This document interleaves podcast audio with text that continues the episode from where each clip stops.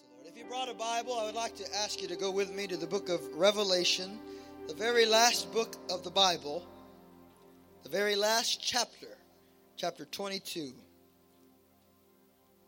Revelation chapter 22 and verse 17 this morning.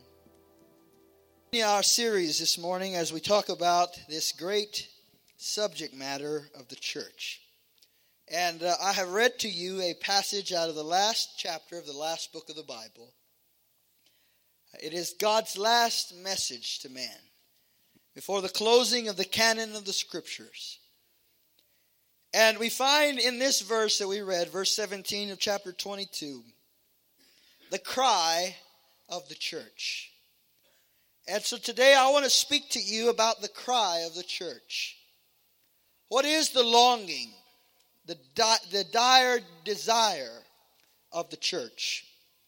And I want to first of all preface this by saying that the church of Jesus Christ is part of a love story. It's part of the greatest love story that has ever been written and is still being written to this day. We read in the text that there is the Spirit and the bride. And the Bible speaks of the church of Jesus Christ, you and I, all of us in our various ministries and giftings and callings, all of us in our various backgrounds, and all of us in, the, in our, our diverse ways that we can serve the Lord. We are and have been called by God the bride of Christ. We have been the uh, fortunate and blessed people to be called into fellowship with God. And so I want to tell you a little bit about this love story that you and I are a part of. If you would, just tell your neighbor, I am part of a love story. You are the center of this uh, text this morning. In a sense, the bride is the, uh, the, the representative, the body of Christ, physically on the earth. Most of the people in the world, if they ever see Christ, they'll see him through you and I. And as the Bible describes the church, it describes the church as the temple of God, and that we are. It describes the church as the body of Christ, and that we are. But this morning I want to focus on this, this title we have been given as the bride of Christ. We see the bride of Christ in the book of Revelation. We see her dressed in a beautiful white garment the book of Revelation, chapter 19, tells us is the righteousness of God. The church is dressed in beauty and in majesty, a, a bride so pure and so clean as to defy all the brides who will ever walk down the aisle of a church. I know, ladies, that when you were married, you were the most beautiful bride your husband had ever seen. But did you know that in, in presenting yourself at the altar of a church in a, a glowing white garment, you were just, as, just merely representing the day which will come when the church of Jesus Christ in radiant glory will stand before her beloved bridegroom? This bride is a part of a love story that is unlikely and unexpected. Because you see, she was not a worthy bride. She did not have the background that would qualify her to be a king's bride. She did not have the bloodline or the lineage that would qualify her to become the bride of the Son of God. You see, when you inspect the history of the church, you will find that the church, in fact, is a remnant of people who have been drawn out of brokenness and bondage and ruin. When you see the church, you see a people who have been graciously called by God into a higher life to a life beyond that which can be uh, known or offered by human means. And so, when you and I think of ourselves, and we may think of ourselves as unworthy, and that we were, because we were lost in sin, without hope, and without God in the world. The prophet Isaiah describes us as a brand plucked out of the fire. We were already being consumed, we were already under the wrath of God. We were already in our sin. And from that place of wreckage and ruin, Jesus reached in and he salvaged a bride for himself. I don't know where you came from this morning, but I have a sense that some of you could tell me some stories, and some of you had. Stories of what your life was like before Christ. Oh, the times that I have heard stories, and often with tears in your eyes, if you have recounted the places that you have been, the valleys that you have seen, the darkness and the ruin, things that you are uh, ashamed to speak of, perhaps the, the, the things that you did in the past that you wish would never be recalled by your memory or your mind. But today you stand as the righteous church of Jesus Christ because Jesus is the bridegroom and you are the bride. Often we forget where He brought us from and what that was like and what it could have been if it had continued. But just in the nick of time, as if uh, as if clockwork, He reached out and saved your soul and He changed your heart and your mind and He brought repentance to your spirit and you became a child of God. Oh, to be the bride of Christ. The Bible says that she stands in chapter 19 of Revelation at the marriage supper of the Lamb, dressed in radiant white because of the righteousness of Christ. Can I tell you, friend, that you and I are the bride of Christ and our garments are pure and white before God, not because you and I are good, because we are not. Not because you and I are worthy, because we are not. Not because you and I are sufficient, because we are not. But you and I stand with the righteousness of God because Jesus Christ shed his blood for the forgiveness of our sin and has washed it away and made us clean. Somebody ought to give God praise for his precious blood. The blood of Jesus, friend, the blood of Jesus alone can cleanse the sinner. There is cleansing today. You say, but Pastor, you don't know my shame. I don't know your shame, but I know the Savior, and He is able to cover your shame and to make you right before God. Only the blood of Jesus can do that. For the Bible says that the blood of Jesus cleanses our conscience from dead works so that we can serve the living God. There is a soap so powerful that it can destroy the power of, of the stain of sin. It is, the, it is the soap provided at the cross through the blood of Jesus Christ. Would you be clean from the burden of sin? There is power in the blood. Would you over sin a victory win? There is wonderful power in the blood. Friend, there is no place for you to become right with God except through the blood of Jesus Christ at the cross. What can wash away my sin? Nothing but the blood of Jesus. What can make me whole again? Nothing but the blood of Jesus. There is, there is salvation in Jesus Christ. Today you all look great. You look awesome. There's no people as beautiful as God's people. And I'm in the pulpit, I can't lie.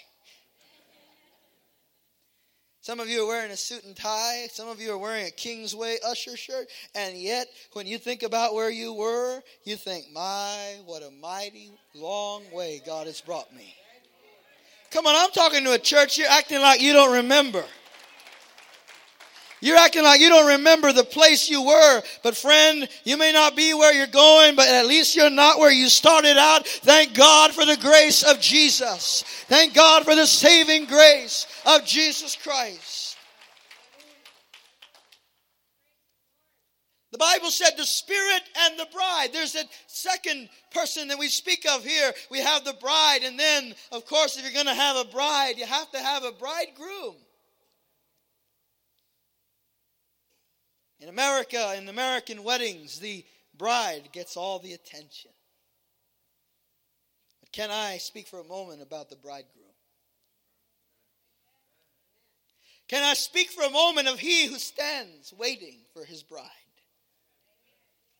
Oh, because you see, the bride is beautiful, but she was made beautiful because of the bridegroom.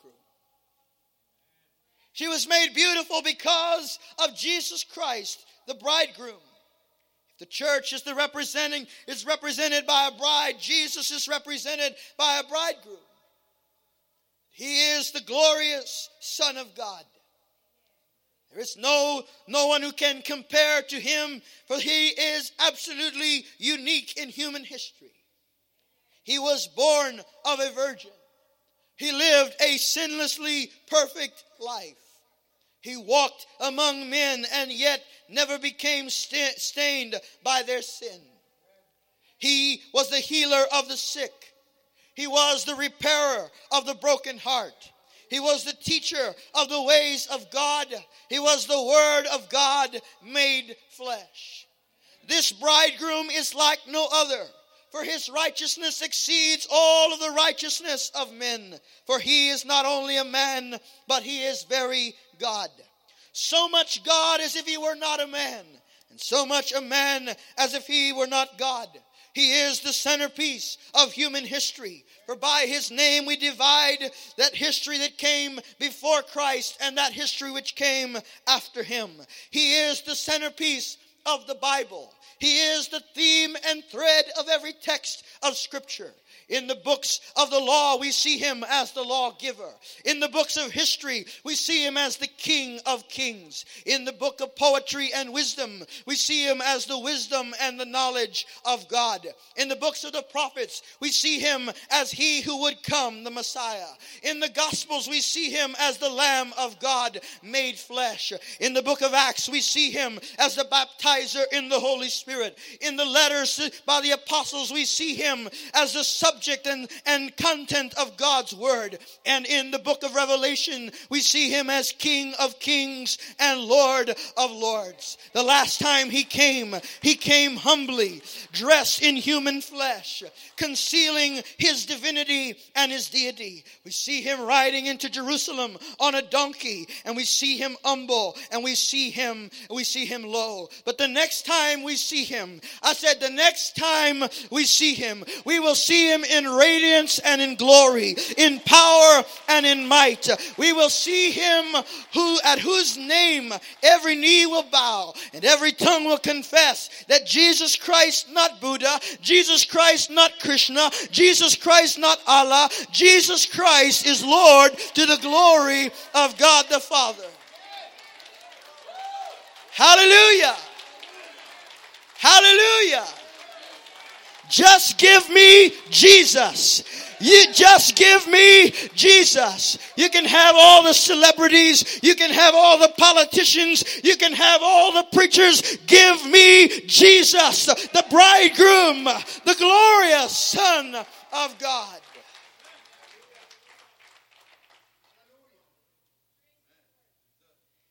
He said, the night before his crucifixion, let not your heart be troubled.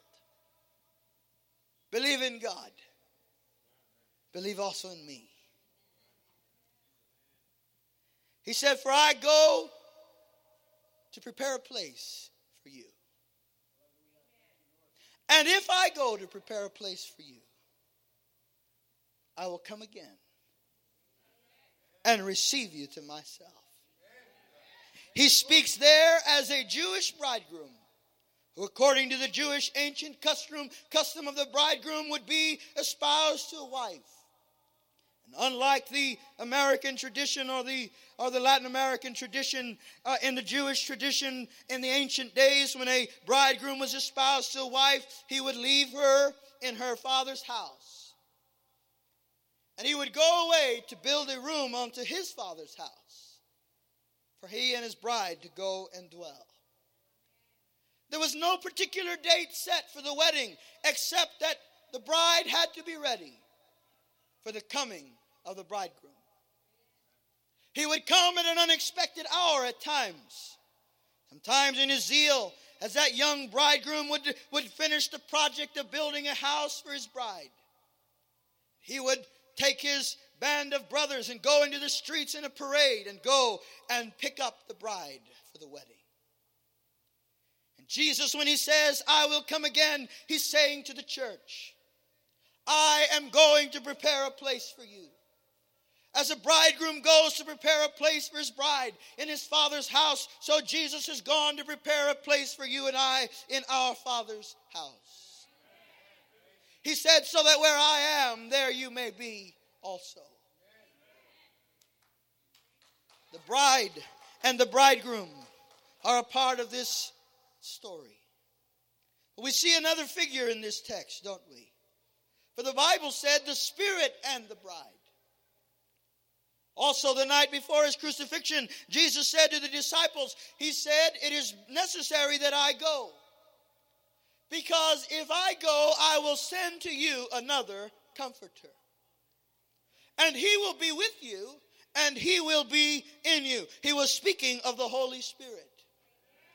The Holy Spirit is what gives life to this church. The Holy Spirit is what gives life to any church. Friend, there is no life outside of the Spirit of God. The Bible said that in the beginning God created the heavens and the earth. And the earth was, without form and void. And darkness hovered, and darkness covered the face of the deep. And the Spirit of God hovered upon the waters. It was the Holy Spirit who was present at creation and gave life to the creation. And so it was that on the day of Pentecost, 2,000 or so years ago, that the church was born. The, the church was born not at the arrival of a, of a, philosoph- a philosophical system. The church was not born at the arrival of a, of a concept or an idea. The church was not born at the birth of a man, but the church was born at the arrival of the Holy Spirit. So it is that no church can have life except by the presence of the Holy Spirit. This church has no future except by the presence of the Holy Spirit, and no church has any future except by the presence of the Holy Spirit. It is the Holy Spirit that gives life to the church. And can I tell you, you and I were dead in spirit, without hope and without God, far away from God strangers from the covenants of Israel. And we had no access to God until the Spirit of God by the power and grace of God came to indwell our hearts. And so now you have been indwelled by the Spirit if you made your, your if you put your faith in Christ. And that is what gives you spiritual life. There is no spiritual life outside of the Holy Spirit. There is no no way for a man to live a godly life apart from the indwelling work of the Holy Ghost. He is alive and well in the heart of the believer. Friend, you will try in vain to live for God without God. The only way that you can live for God is by the Spirit of God dwelling on the inside of you. And this is the promise of the Word of God. He says this in His Word. He said, The same Spirit that raised up Jesus from the dead is at work inside of you. Did you hear that this morning? The same Holy Spirit that raised up Jesus from the dead is operating on the inside of you. There is resurrection power alive on the inside of the believer. Somebody ought to give God praise for the Spirit of God. So the Spirit and the bride are here on earth, the bridegroom is in heaven. What is the Spirit doing? First of all, He's preparing the bride. He's consecrating the bride. He's cleansing the bride. Say this with me this morning Holy Spirit, do your work in me. That needs to be our prayer daily. Holy Spirit, do your work in me. Prepare me for Christ. Prepare me for heaven. Prepare me for the day of His coming. Prepare me for the work that you have for me to do here on earth. The Holy Spirit has come. He's been given as a gift that you and I might do the work that God has called us to do. We have been indwelled by this power so that we might do the works of God on earth. And so the Spirit of God comes to prepare the church. He also comes to assist the church. He comes to assist the believer. As I spoke to you last week, one of the great ways that the Spirit assists us is by helping us to pray because we do not know how to pray as we should. But the Holy Spirit teaches us to pray. The Holy Spirit prays through us. The Holy Spirit knows the mind of God. The Holy Spirit knows the will of God. And guess what? The Holy Spirit also knows the schemes of the devil. And so when you pray in the Spirit, by the help of the Spirit, you are praying an effective prayer. You're praying a powerful prayer. There is a there is a, a force a, greater than that of nature. It is the very power of God praying through the believer. Have you ever heard a prayer that just seemed to shake the room? That's that kind of prayer that's offered by the Spirit of God. He comes to help the church be the church. He's come to do that work which you and I cannot do apart from Him. So, the Spirit and the bride, do we have a task? The Holy Spirit and the church are in great communion for a specific objective. What is the work of the Holy Spirit in the church today? What is the aim of the Holy Spirit in the church today? Is it that you and I might be comfortable in our religion? No. There is a cry that emanates from the church to heaven. A prayer that rises from heaven to earth by the power of the Holy Spirit, praying through the church. Here's the first cry. The Bible said, The Spirit and the bride say, Come. the church by the power of the Holy Spirit is, is crying out with an invitation to the world. Come. This is the cry of the church. It ought to be the cry of every Christian heart to say to the lost, Come. Genesis 7 1, we read in God's word that the Lord said to Noah, Come, you and your family, into the ark. It is a call to a place of salvation, to a place of safety. This is the task and responsibility of the church to issue that great and glorious and wide invitation to say to the sinner, Come. Come and be saved. Come and be healed. Come and be set free. Come and be delivered. Can I tell you today, friend, are you far from God? Come. Are you backslidden? Come. Are you lost in your sin? Come. Come to Jesus. He is the Savior of the soul. Numbers chapter 10, verse 29, we read another invitation. It is, a, it is an invitation to come to a place of fellowship with God. To come to a place of communion with God. Did you know that you can know God? Did you know that you can know God? He wants to know you. And he wants you to know him. Isaiah chapter 1, verse 18, we read another invitation. He says, Come and let us reason together.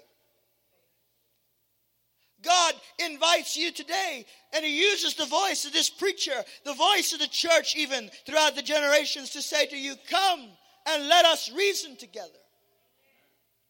Let us talk.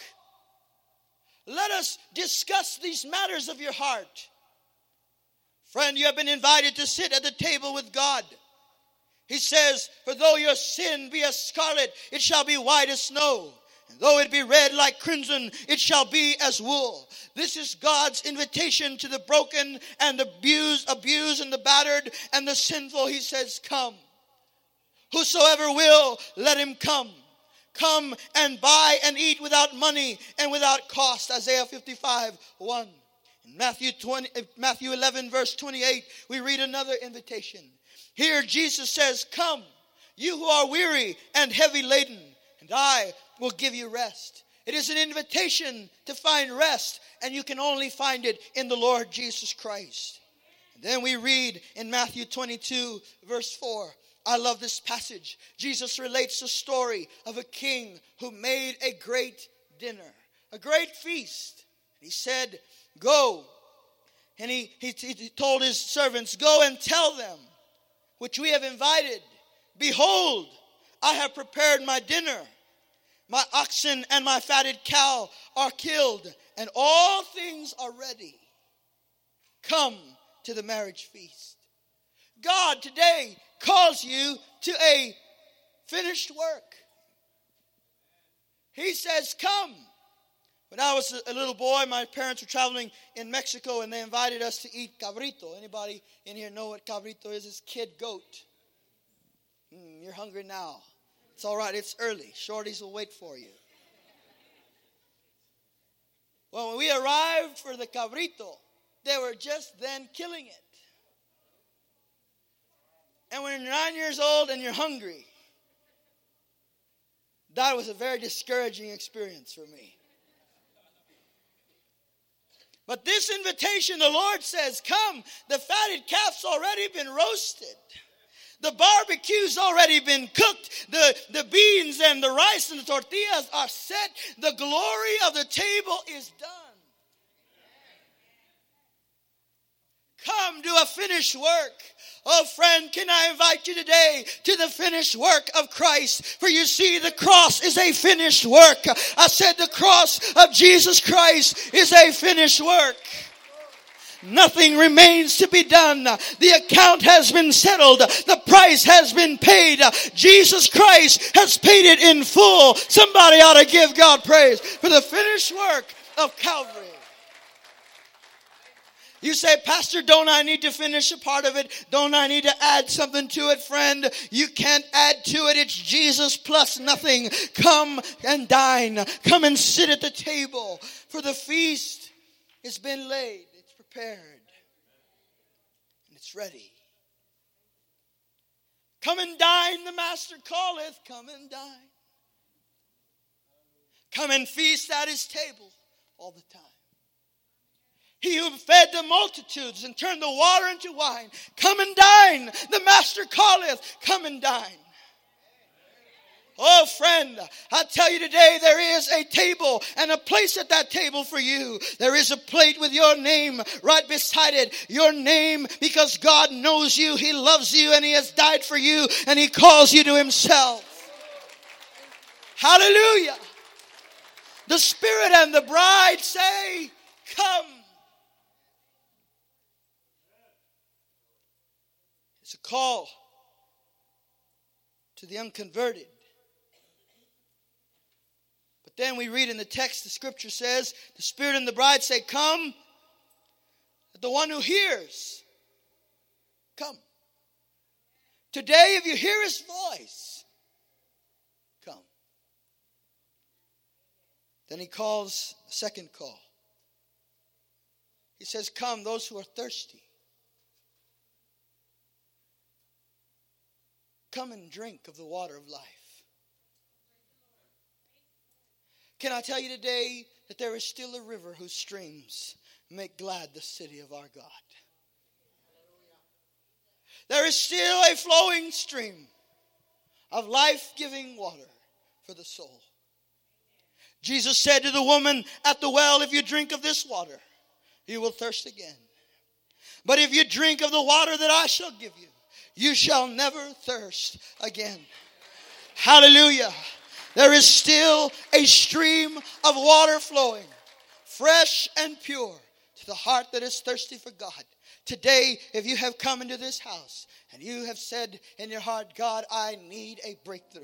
God, I am thirsty for you. God, I have to have a manifestation of your life in my life this week. And friend, I have good news for you because the Bible said, Blessed are those who hunger and thirst for righteousness, for they shall be filled.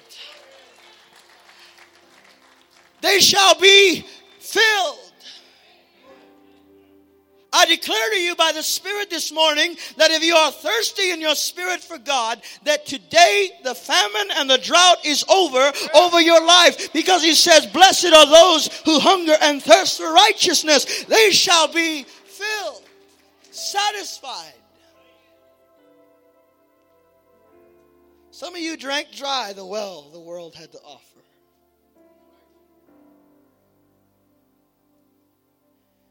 You drank it dry. Friends and acquaintances, substances, legal and illegal, relationships, proper and improper. You drank that well till it was dry and your soul still wanted more. You could never find that thing that could satisfy the soul, that could feel the gnawing of your soul. And then you drank the water of life. Have you ever tried Jesus? Have you drank from the stream that He provides? That river which flows, that gives life, it gives hope, it gives joy, it brings revival. It brings restoration. It brings reform to your ways. It brings change to your way of thinking. That river is still flowing and it's flowing right through this church this morning because if you are thirsty, He will fill you. To the thirsty, He says, Come. And the church, the bride of Christ, must be that place where the sinner can come to find water for the soul. For you see, friends, listen, church, it's the Spirit and the bride. If God is not here, there's no reason to be here. Our preaching is dead, our singing is dead. We must have the presence of God. You and I, Kingsway Church, must cultivate the presence of God. We must cultivate the presence of God in our daily walk with God, in our life with God. Because it's His presence that makes the difference. It's His presence that gives life to our life. You must make up your mind I want to live in the Spirit. I want to walk in the Spirit. I want to be lost in the presence of God.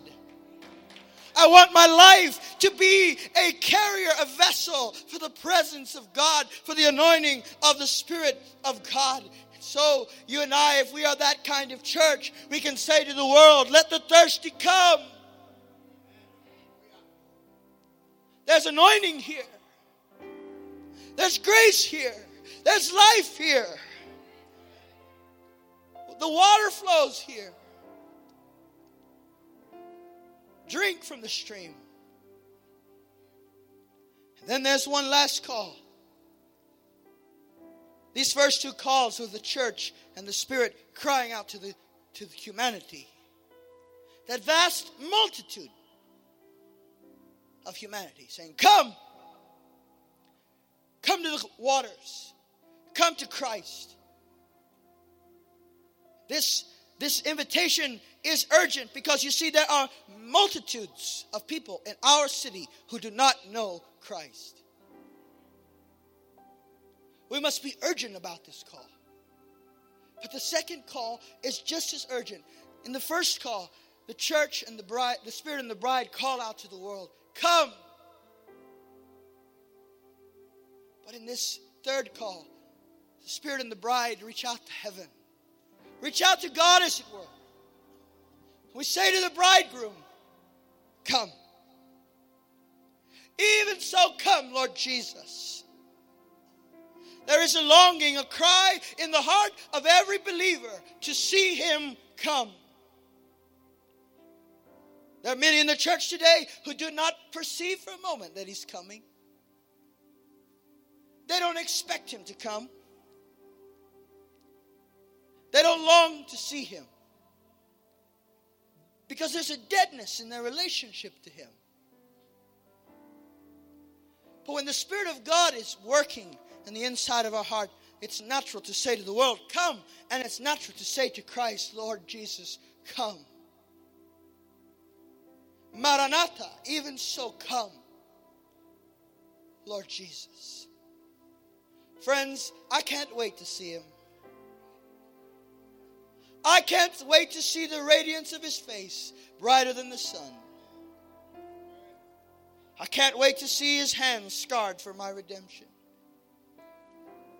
I can't wait to see him come in glory and in might, in majesty. It is the longing of every believer to see the bridegroom come. To hear the shout of heaven Behold, the bridegroom cometh. Hallelujah. What a Savior. What a day for the church. But I dare say there's some of you this morning who cannot afford for him to come.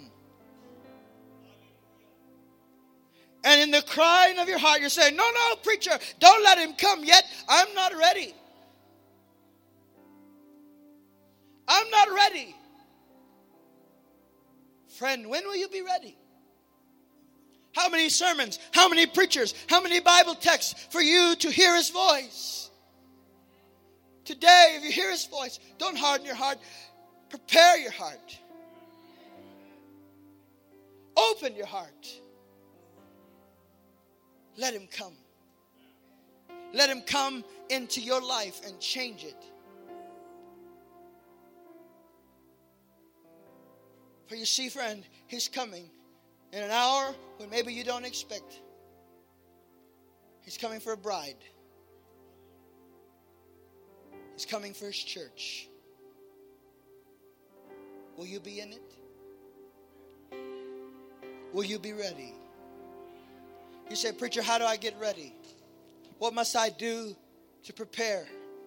What must I do to be saved? This is a simple question with a simple answer.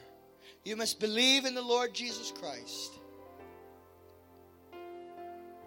That's it. Faith in Jesus Christ as your Savior. The Bible said that if you will confess your sin to God, that He is faithful and just to forgive you of all unrighteousness. And this morning, the Spirit and the bride say, Come.